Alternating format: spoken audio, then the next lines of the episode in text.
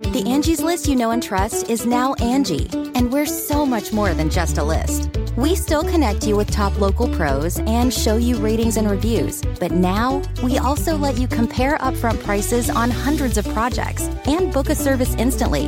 We can even handle the rest of your project from start to finish. So remember, Angie's List is now Angie, and we're here to get your job done right. Get started at Angie.com. That's A-N-G-I, or download the app today. Boom, Bluff, Bust. Written by Tina Xu. Published in World of Chinese. Narrated by Elyse Ribbons.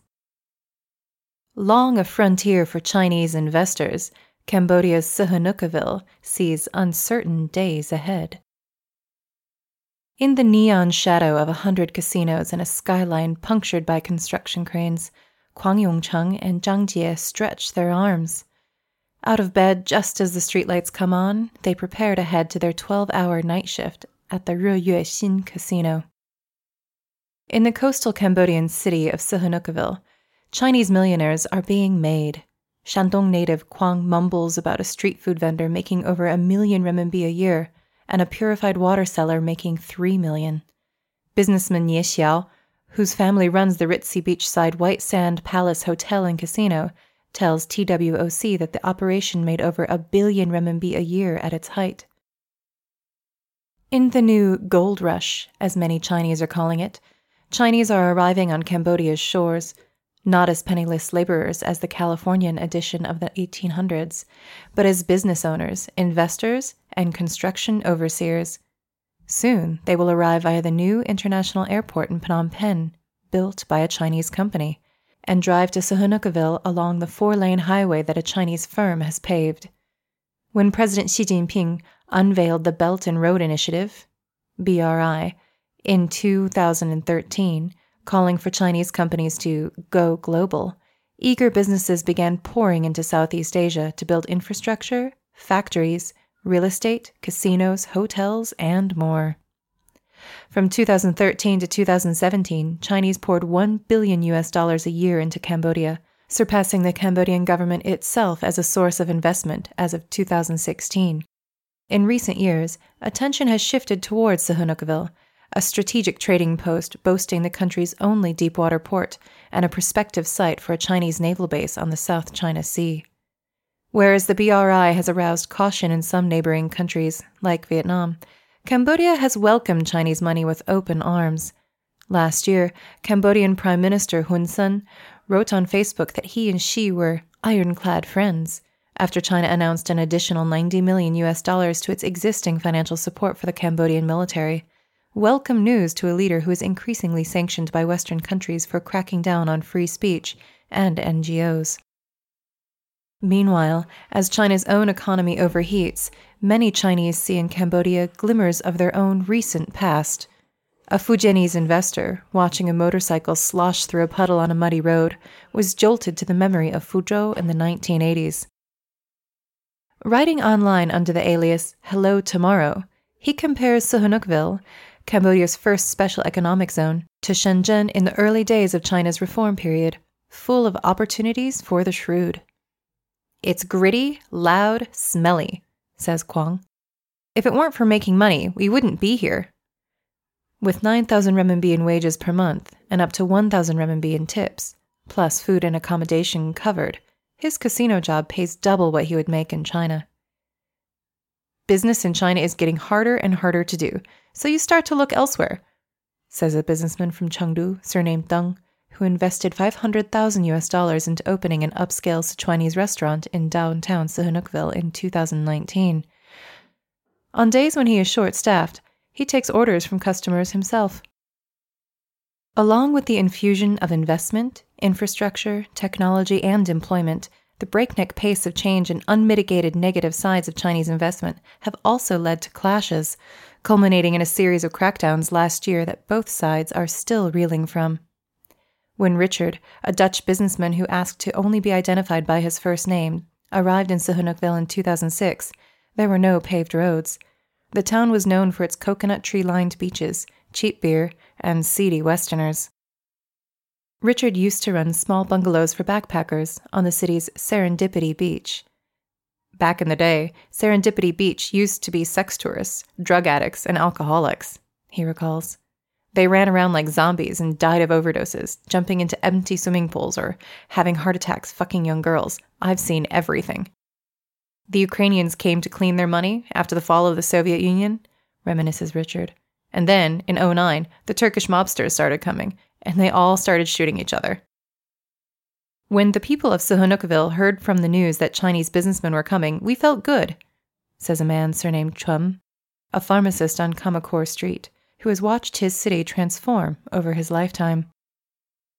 As Chinese arrived in large numbers beginning in 2014 and began offering to lease large swaths of land, many local landowners eagerly parceled up their holdings, sometimes evicting original occupants, including local and Western businesses and individuals.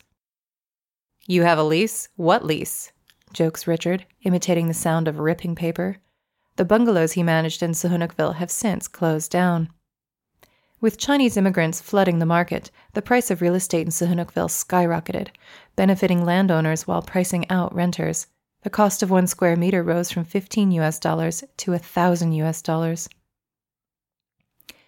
The city's mayor estimates that the local Chinese population is now equal to the Cambodian population, both at around 80,000. Sihanoukville International Airport now runs flights to dozens of Chinese cities. When I told my friends in other parts of the country how much I could make renting to Chinese, they wouldn't believe me, says Chum. His multi-story home, which used to rent for $1,500 per month, was rented out to Chinese tenants for $20,000 per month last year. But some people found that it became more difficult to live, Chum adds on the runaway cost of living. A pedicab driver told Al Jazeera last year that while he now made higher wages, he could no longer afford housing. So he slept in his cab. A provincial police report from 2019 estimated that around 90% of businesses in Sihanoukville are now Chinese-owned. Signs for shops, restaurants, and hotels all along the road are primarily written in Chinese, with awkward subtitles in Khmer that some locals say are likely pulled from online translations. Now there are lots of work for Cambodian people, and many come from other provinces to work here, says Chum. Chum's house was leased to the staff of a Chinese online gambling business, one of the most lucrative industries in Sihanoukville. A casino table is live-streamed to gamblers on the mainland, so they may bet directly from their homes. Asia's online gambling industry was worth $24 billion as of 2018, according to Bloomberg, and comprised a quarter of Sihanoukville's $80 million total tax revenue from casinos. Local staff of live dealer online casinos, often young Cambodian women hired to shuffle and deal cards in front of a camera, earned monthly wages of up to $700, whereas working in a garment factory pays the minimum wage of $170. Investment doesn't have to be a bad thing, but our local government was not prepared, says Chum. The electric lights flicker in his shop house as he speaks. The ceiling fan hums to a pause, and seconds later, restarts. See that? That's from the construction outside. The potent combination of rampant local corruption and Chinese businesses looking for loopholes has flushed the city with unregulated developments. Last June, a Chinese-financed building project collapsed and killed 28 Cambodian construction workers, having reportedly defied repeated orders from local authorities to pause construction due to safety concerns. Some Chinese investors point to the risk of working with local constructors who are notorious for laxer building standards. At the same time, many criticize the Chinese practice of importing their own construction crews, claiming this closed-loop development doesn't provide employment and profit for locals. The collapsed building paid construction workers around 3 times the wage of Cambodian projects outside of Sihanoukville. Permission to start building doesn't come for free, says Richard. If local government told construction to stop, then why didn't they enforce it? A lot of Cambodians made a lot of money off the Chinese in Sihanoukville. Meanwhile, at the highest level of government, Prime Minister Hun vowed to curb illegal construction upon visiting the site of the collapse, but added, "If there was no Chinese investors, let me ask you, would we have tall buildings like this?" Yet Hun has since pulled the plug on the online gambling industry at China's behest, announcing that no more new licenses would be approved from August 2019 and a complete ban beginning in January 2020. China's Ministry of Public Security has strengthened passport control. News spread through online self-media that police are issuing directives for those suspected of participating in online gambling industries to return to China at once. Those who don't comply will have their phones confiscated at the airport and their passports cancelled. As of February, a Hunan braised noodle shop is padlocked, with a handwritten sign in the window, closed for a few days. Half-constructed buildings sit empty beside piles of red dirt, skeletons of concrete and nails. The city's central Eckerich Street, for years awash with luxury cars and Chinese construction crews, is eerily quiet. Since last year, around two-thirds of the casinos have closed, says casino worker Zhang, a native of Yunnan province, whose WeChat username reads, "Exchanging my life to see the world." A spread of $100 bills forms his cover photo.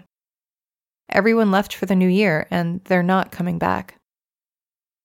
The local girls who worked at the online casino were sad to leave, says Chum. Some went home, others went to work at garment factories.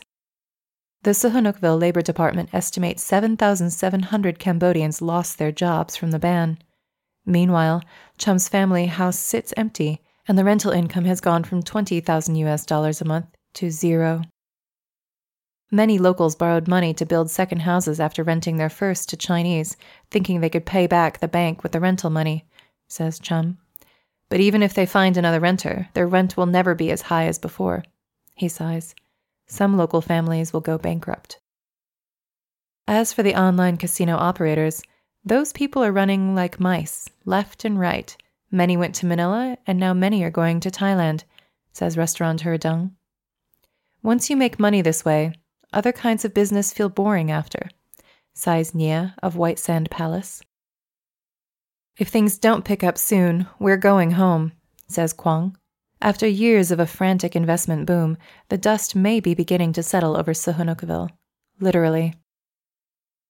Through the building of the Belt and Road Initiative, the traditional China-Cambodia friendship is growing more and more vibrant, and the bilateral relationship is reaching its best ever period in history, wrote Wang Wen Tian, the Chinese ambassador to Cambodia, on the eve of the 2019 Belt and Road Forum in Beijing. Cambodian journalist Sok Kha wrote in The Diplomat last year, China has undeniably become Cambodia's largest economic influencer, being the largest foreign investor, largest bilateral donor, largest trading partner, largest buyer of Cambodian rice, and the largest source of foreign tourists in the country. Candice G., a Chinese development market researcher working in Phnom Penh, jokes, Sihanoukville is practically a third-tier Chinese city by now.